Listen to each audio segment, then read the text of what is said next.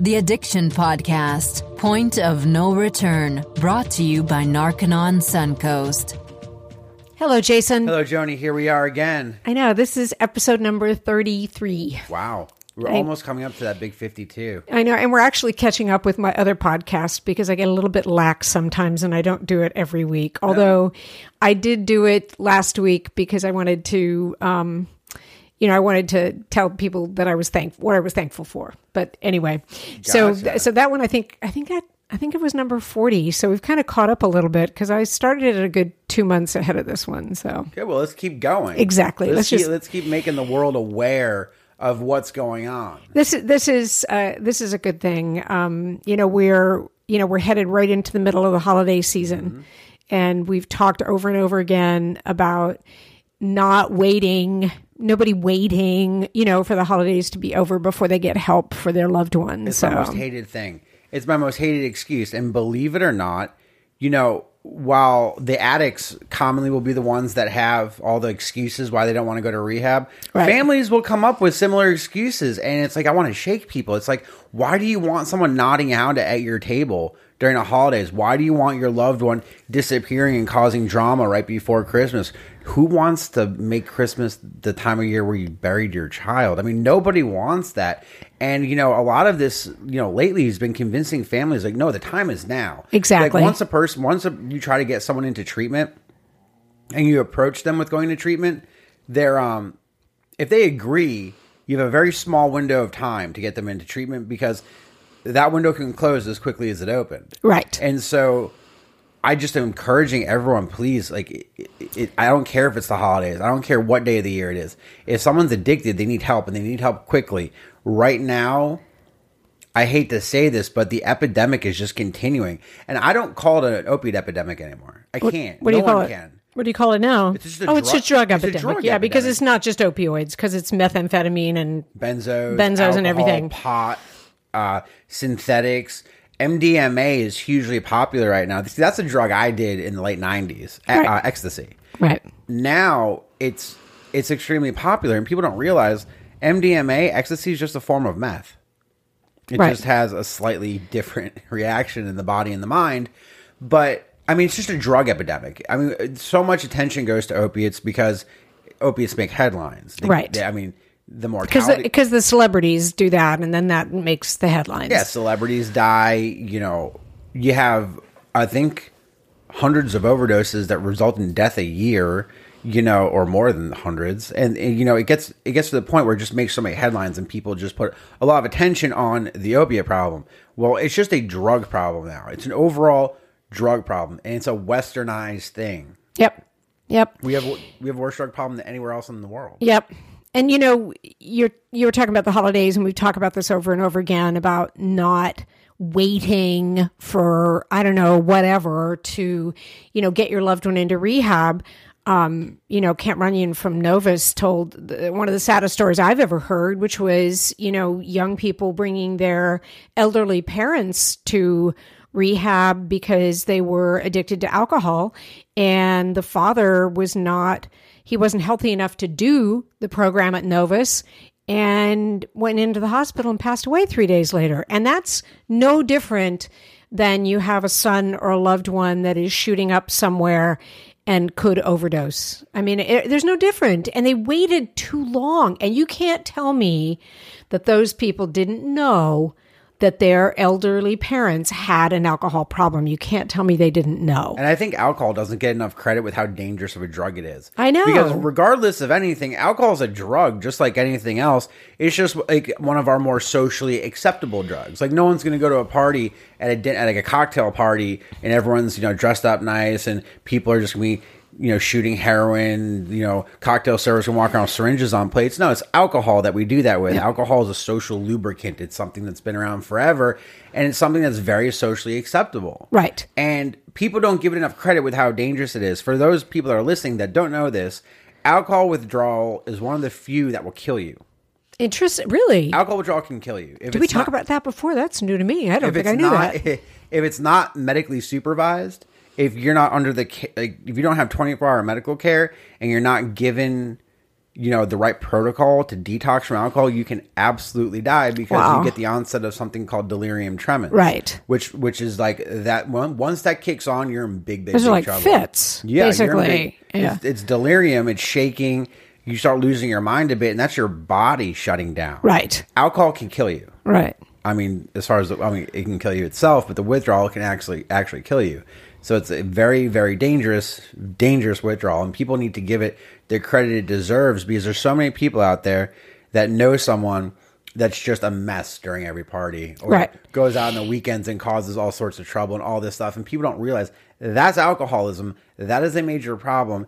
Maybe they're not shooting dope, but they still need rehab just like a heroin addict does because that's just as hard to quit. Well, I'd be interested to know how many accidents occur because of people on opioids versus drunk drivers. Because I think drunk driving is still a big thing. You know, it is.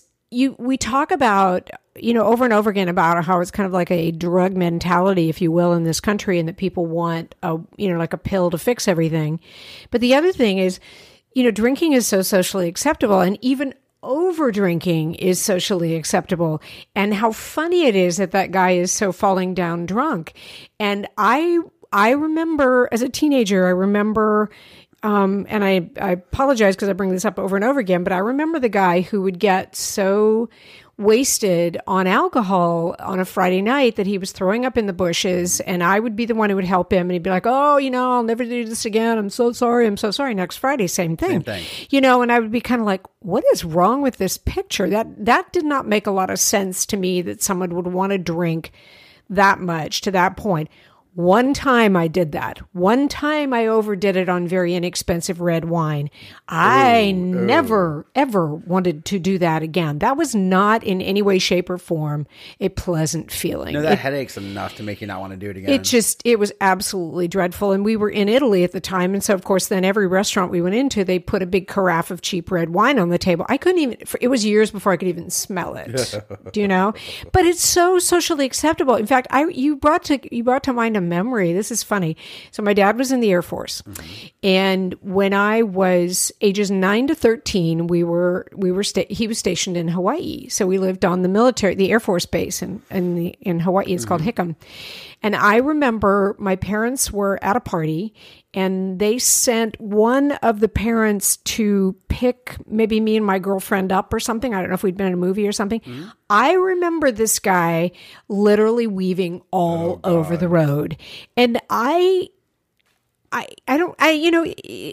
on the base, so it was only probably going about 15 miles an hour. Mm-hmm. But it wasn't even like, I don't think anybody even considered it like wrong, or something that shouldn't be. And I mean, I remember this guy, and how funny it was, because like I say, we were on a base and the speed limit was 15 miles an hour, which is probably the only reason I'm alive today. Maybe. But, it's just, it's so considered, like acceptable, even Kent said, Aunt Martha, she's always so much friendlier and so much more fun when she's had several glasses of wine. But, if you suspect that your loved ones are abusing alcohol, it's really not that, yes, it's legal, but it's really the effects of it are not that different than someone who's shooting up heroin, and you need to get them help. I hate the justification. It's legal. Yeah. Well, OxyContin's legal. Yeah, that's true. Percocet's legal. That's Vicodin's legal. Fentanyl in a medical setting is legal. Right. Just because something's legal doesn't mean it's the right thing to do. Yep. I mean, there's tons of things that are legal that aren't good to do. Just the same way there are things in health food stores that are terrible for you. Right. I wrote a blog one time that said just because it's natural doesn't mean it's good for you. Right. What were you specifically referring to? Just because you found it in Whole Foods doesn't necessarily make it good for you, but people just have that idea that if something's natural and something is legal, then it's fine for me to do. It's fine for me to take. There's absolutely no consequences from this because otherwise it wouldn't be legal. Well, and I know someone, I've known her for years, who's a vegetarian. She is so obese, it isn't funny. Yeah. And I go, what's wrong with this picture? Whatever it is she thinks it's okay to eat, she's overeating. Do you know what I mean? And with the viewpoint of, oh, I'm a vegetarian, therefore I'm healthy, with my little quote marks coming out of my fingers. You know, the other thing that Kent and I talked about, which may segue over into what you wanted to talk about in terms of older people, is I think, you know, I'm in the baby boomers, and that's a huge segment of the population. Mm-hmm. And I think that there's a risk because a huge segment of my group of the population did smoke marijuana. Yep. And it was illegal when we smoked marijuana. I say we, I didn't smoke it, but it was illegal when we smoked it. And so now that it's becoming legal, I wonder if a larger segment of the older population is now interested in, you know, partaking of marijuana again, and are going to fall into the same trap that the kids fall into, thinking that it's okay when it's got this high level of THC. So just another thing to keep in mind. And older people are using marijuana. Yeah. I mean, that's a fact, because, you know, if it's proclaimed pain-killing analgesic effects, and as you get older, things creak and crack and hurt a little more, and your back is sore when you wake up, and all sorts of stuff happen. And older people are definitely, you know, partaking in marijuana, just like the younger generation are. Because there's a whole group of people that say, you know, the medicinal benefits outweigh any negative consequences that could come from using it. And so we are having more incidences of older people addicted to drugs. You know, the other thing is that as you get older, you know, as your years increase, so do the amount of pills you have to take every day. Right. You know, I remember one of my grandparents took an absurd amount of pills 3 times a day. My dad took 12 in the morning. And I don't remember how many at night. Like a lot. Blood thinners, blood pressure. I don't know how many my mom did. I wasn't paying attention when she did it, but he would count them in the morning to make sure that he had all 12. A couple of them were vitamins, but mostly they weren't. Right. You know, of course, they're just medications for whatever problems he was having. And, you know, I got a call over at Narconon 2 weeks ago, and it was a woman looking for help for her 91-year-old mother. And I said, well, what's she using? I couldn't imagine it. Just like a 90-year-old woman shooting heroin, or right. You know, she was addicted to Xanax. Wow. She was in a nursing home, and I can't remember if it was a sleep problem or what it was. Or were they just trying to keep her quiet? But I mean, the woman sees her end coming, and she's at the, you know, the last stage of her life. I'm sure it is, you know, anxiety causing to some degree. And whatever happened, they had given her Xanax. But I mean, this woman was, when the daughter was telling me what was going on, this 91-year-old woman was absolutely abusing her Xanax. Wow. I mean, where she was breaking in to the medicine cabinet to get extra doses of it in between her allotted doses. And this woman was like beside herself. She didn't know what to do. She's like, I have an elderly mother that's a drug addict. And I said, it took me back, because I almost didn't know what to say. I was like, do you want her to go to a rehab center? Because in my head, I'm thinking, okay, I'm looking around the population of Narconon. You know, we have... They're not people, quite in their 90s. No, we have people between the ages of like 18 and 60. Right. And I just... And probably closer to the 18 than the 60. Yeah, but a 91-year-old woman. I was like, I can't imagine having this person in a treatment center. But then I thought to myself, well, she's human. Yeah. Humans get addicted to drugs. And she potentially could live another 10 years. And the other thing was, this doctor was overprescribing her Xanax. This woman was taking Xanax bars. It was a 2 milligram, a bar is slang for a 2 milligram Xanax pill. And I don't know if you know much about Xanax, but it's a big milligram. Wow. I mean, a half a milligram and a beer, and you probably won't remember the next 48 hours. Wow. Yeah, it's a very heavy, heavy duty... it's a tranquilizer. And this woman was absolutely bona fide addict. And I couldn't believe it. It was this woman who was in her 60s. The daughter was like distraught, because she's like, do I cut my mother off this stuff, or do I let her be comfortable? But she said, you know, at the end of the day, I'm looking at my elderly mother, and she's a drug addict. Wow. She is an addict, just like anyone else of any other age would be an addict. And then I said, I thought to myself, I never really thought about this or paid attention to the fact that there's probably a large group of elderly people. They're all addicted to drugs because the doctors will give it to them they overprescribe so it. Easily. They overprescribe it. I mean, they do I think I talked one time about, all of a sudden my mother had like, you know, like a mild heart attack or something. My dad said, what did you change? And they said, oh, well, we put her on an antidepressant. My dad said, why? Right. He said, well, she was a little sad one day. He said, no, take her off of that stuff because it caused her to have a heart attack. Yeah. What was I listening to today? There was some drug commercial today, and it said it could cause a rare form of brain fever. And I'm like, anybody listening to brain this, fever. Why are you going to take it? Well, hey, there's a 15% shot that I'm going to get a rare form of brain fever. You know what? I'm so sad. I'm just going to try it. The side effects of these drugs, if you listen to them when they talk about them on television, blows my mind. Just blows my mind. There was one medication my family doctor put me on when I was a kid that I researched later in life. May cause male lactation. And gynecomastia. And gynecomastia. Gyne, that's a woman, right? Having to do with a woman. Mastia having to do with breast or breast tissue. It's when men grow breasts. And why did he prescribe it to you? I had tics when I was a kid. Oh, that's right. I had these motor tics, and so and he thought that when they thought this medication would, you know, just do the trick, just have me grow boobs and produce milk, and I should be fine.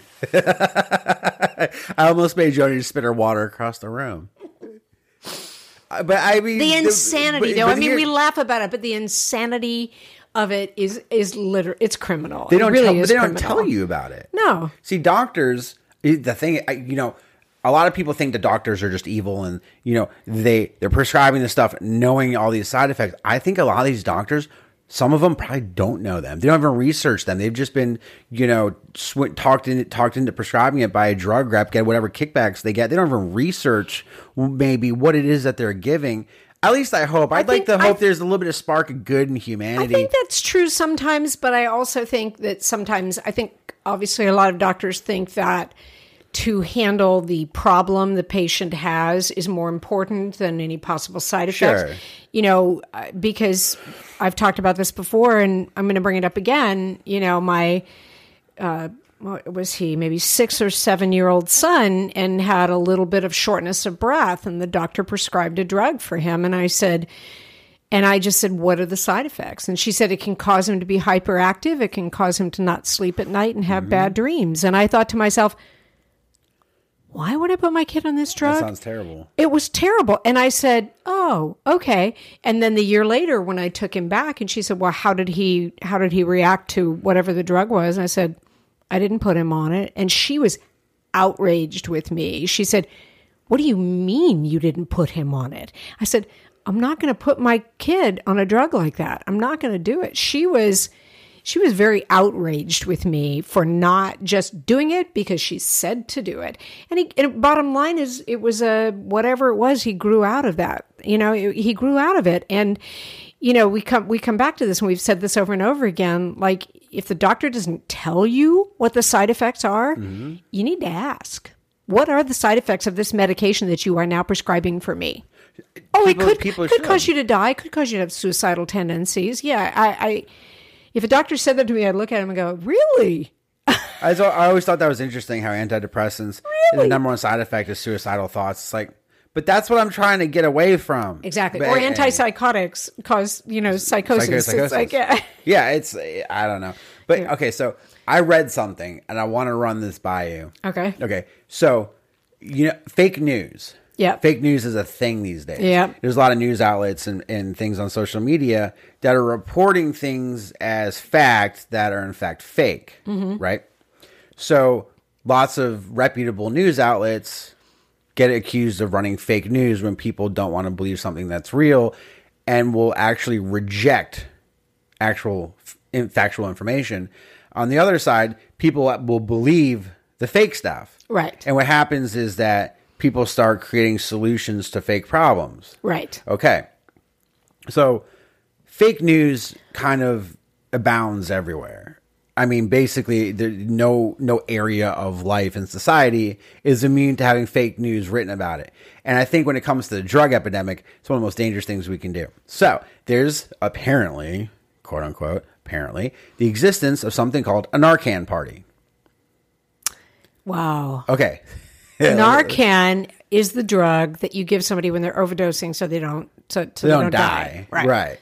So a Narcan party is supposedly when a whole group of people that do opiates get together and one person has the Narcan and everyone intentionally overdoses and then gets brought back to life with Narcan. Is that fake? Yeah, it's fake. It's, oh my God. But it's a story. I ran into this story. Well, how do you know it was fake? How do you know? Because I researched it. Oh, and okay. I ran across another article that was like, this article is completely fake. And okay, so I'll poke holes in this and why it's obviously fake. Okay. No addict wants to die. No, right. No addict wants to die. There was a movie called Flatliners in the 80s. I remember. Where, you know, Kiefer Sutherland, yep, and Julia Roberts. And they redid it recently. Yeah, I saw the remake, which was actually pretty good. These people were like intentionally killing themselves to experience the afterlife. Right. I don't think addicts are really running some weird scientific experiment to see what happens when they overdose on drugs. I don't see it happening. The other thing is, Narcan's an opiate reversal drug. It reverses opiates. So if you're trying to get high, why would you take Narcan? Because you're going to end up in withdrawal. You're going to end up in the most vile withdrawal imaginable. Right. And so what happens is this, and this is what this article said. Basically what happens, and this is how fake news starts, is that, you know, you have, in this situation, you had a group of people having a party. Someone unfortunately overdosed. Luckily, someone had Narcan and brought him back and called 911. So the EMTs come, and they see a relatively half-conscious person, the other person with the Narcan in their hand after giving it to them, and there's a party going on.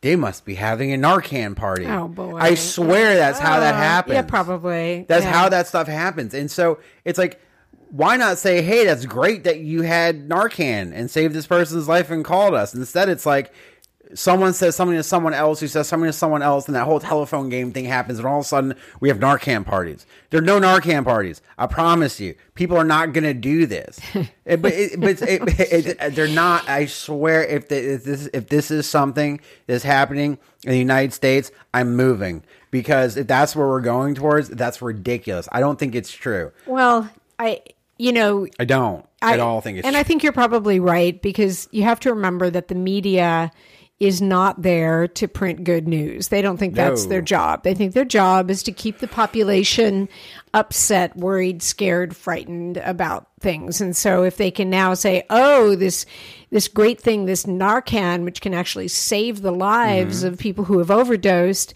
oh, now let's see if we can make this bad. That's probably what that was. It's just so, it's insane. And the thing is it's detrimental to what we're trying to do here, because when you have fake stories like that, all of a sudden, now you've got a think tank of people that are trying to figure out how to get rid of Narcan parties. Right. Narcan parties don't exist. Right. And so what people start doing is creating wrong solutions for fake problems. Then what? If we ran off like that and we accepted everything as fact, where would we be as a race? People have to learn to think for themselves. People have to be able to, you know, read, listen to, or somehow observe data and information and reject it. Yep. If they don't think it's real, or they can choose to accept it. You know, people have to maintain their integrity. You know, what's true is what's true for you. You need to maintain that. If you see something that doesn't sound right and it just shocks and awes you, doesn't mean it's real. Right. We have to become some free thinkers here. We have to kind of go back to where we can come up with solutions on our own, despite all the propaganda and fake stories that are out there, because we can't, I mean, that just derails what we're doing. That derails the whole process, because we don't need to be paying attention to Narcan parties. That's not even a thing. We need to be paying attention to prevention and education and, you know, figuring out what we're going to do here, because, you know, it's not looking good for our society. You know, I know people in other countries that we used to be viewed as this really progressive society. Now we're a joke to a certain degree because of the chaos that is going on here. You know, other countries look at us and scratch their heads like, why do they keep killing themselves? Why are they doing this? You know, and it's our upbringing. It's the things we're bombarded with on a daily basis. Don't feel good. Take something. Forget your problems. Have a beer. Long day at work, have a glass of wine and a bath, and a bubble bath, or whatever girls you guys do when you go to the bathroom. That's why I imagine you all just take bubble baths and drink red wine. You know, it's like we need to. It's like wake up. There is a massive problem here. And if anyone out there thinks that your kid is too smart and too well put together to get mixed up with drugs, you need to think again, because I was an A and B student from a good family that turned into a complete drug addict. Exactly. I've heard that. I've heard a father, a very stoic man, say, my kid's way too smart. He's from Massachusetts, so he said smart. Mm-hmm. My kid's way too smart to get into drugs. I was like, no, he's not. And that's not a very bright statement. Right. That's not, it's no one's too smart. And I've talked about it over and over again, how it happens. It's a perfect storm when a person gets addicted. Yep. And we've said it over and over again. Drug addiction knows no religion. Nope. Knows no economic status. Knows no race, color, creed, none of it. Drugs don't care. They don't care how old you are. They don't care what color you are. They don't care what religion you are. They don't care how you were brought up.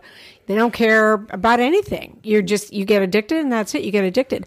And, you know, we've got two examples here, and I know a third example that, again, I've talked about before. The woman that does my hair, she's a lovely woman, and her mother-in-law was addicted to painkillers. And the stories she would tell about, you know, having to hide them from her, and how they would just, you know, she would overtake them. She would take too many, mm-hmm. and then one other family member would bring them to her, and she would, you know, literally vilify my friend, mm-hmm. because she wouldn't let her take them all the time, you know, and you think, wow, this woman was probably in her 70s. You think, wow, how could that be? No, it definitely can be. Mm-hmm. Drug addiction doesn't know any age.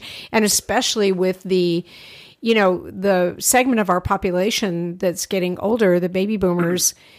I mean, I've already dealt with my parents, so that's probably dying out a little bit, but we now are faced with body problems. And I think arthritis is a big one. And so there's painkillers and other... Marijuana. That's where marijuana is coming into this. Exactly. Prescribed for arthritis. And, you know, there's so many other solutions that we can do in terms of exercise and good nutrition, and, you know, things, you know, natural things that will, you know, help with inflammation and such. Yeah. So, you know, we talk about it over and over again. You have to own your own health. You can't just, you know, go there, but Yep.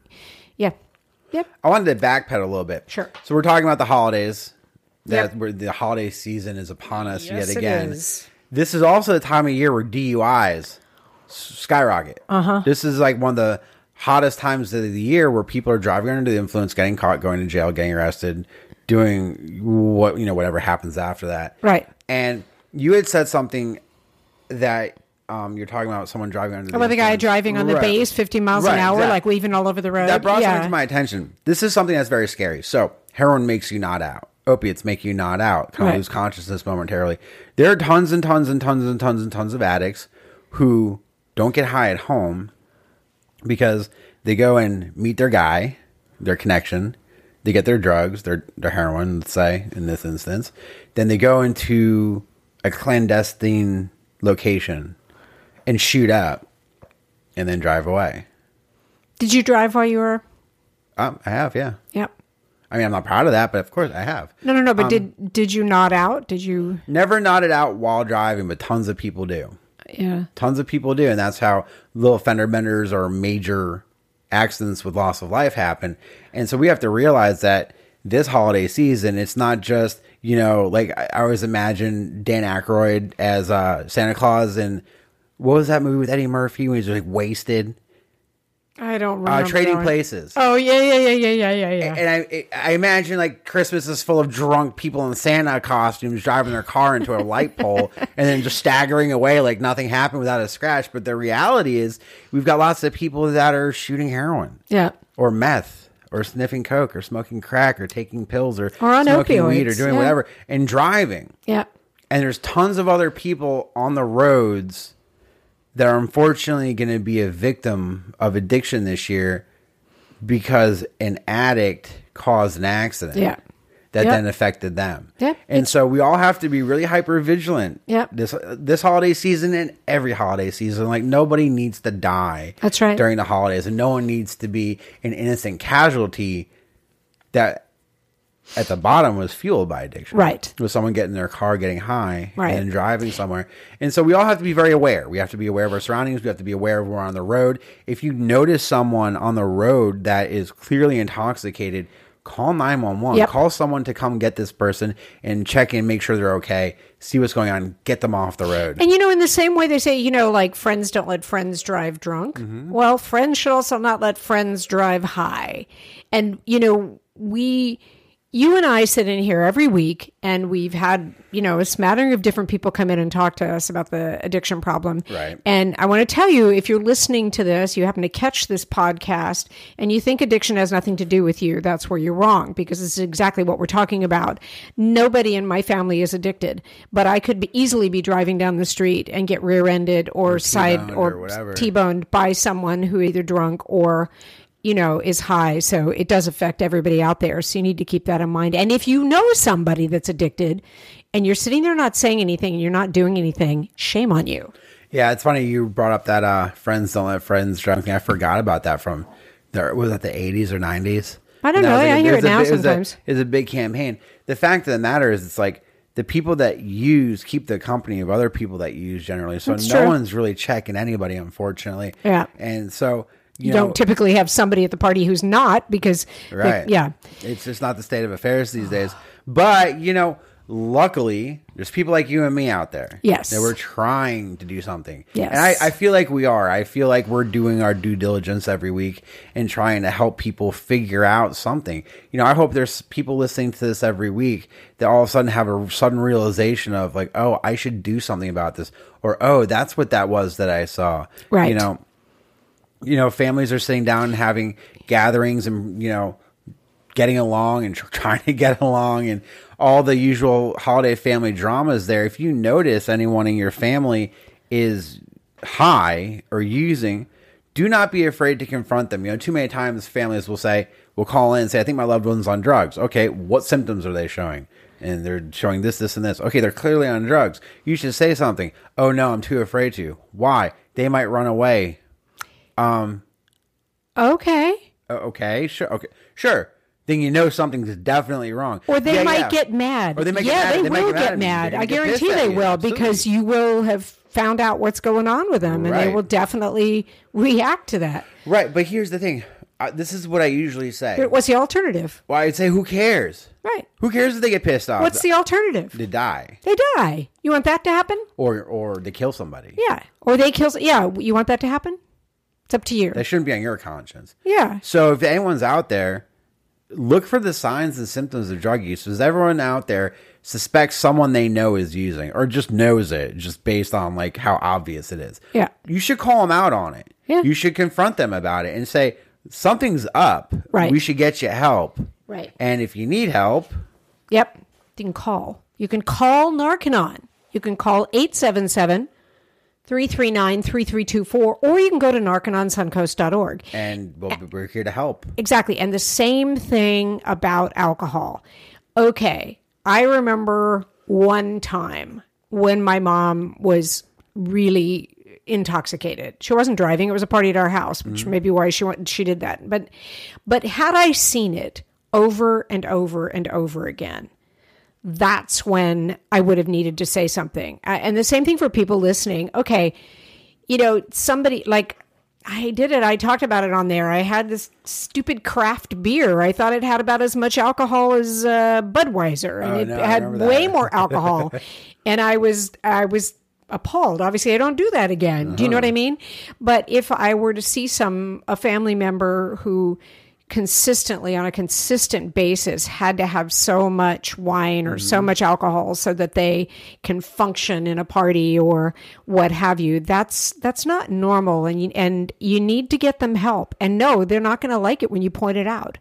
And you may even run up against other family members who goes, "Oh, it's just Aunt Bertha, and she's so much more fun when she's drunk." You know, you want to be the one responsible for finally getting Aunt Bertha help, and then she's too sick. And she just dies. I don't think so. I don't think anybody wants to be that responsible person. Don't make excuses for the addict or the alcoholic. Don't. Because if you're making excuses for them, you're just allowing them to continue what they're doing. You're co-signing their BS. Exactly. And no, you don't need to do that. Don't protect the addict.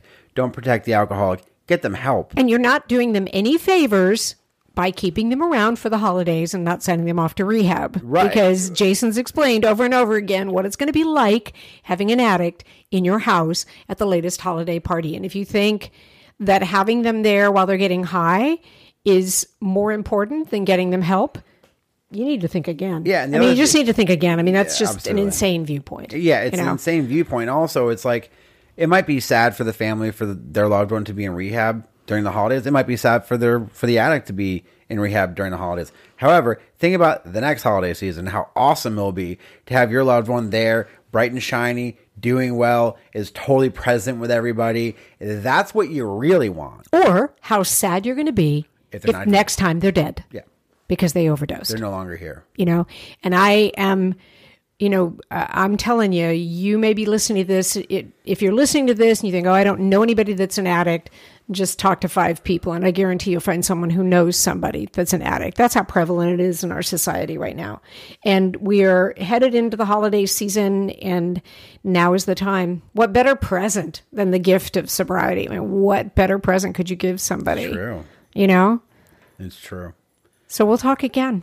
We'll keep doing it. Yeah, we'll talk again next week and keep talking about it and hopefully giving people hope and giving people resources and, getting people to pick up the phone and call or go to narcononsuncoast.org and talk to somebody. You don't have to. It's all anonymous. You can just get information, but you need to start now. And as we've said, if you can't confront intervening with your loved one, we'll do it for you. Yeah. How easy does that get? We'll do it for you. Exactly. So if you need an intervention, call us.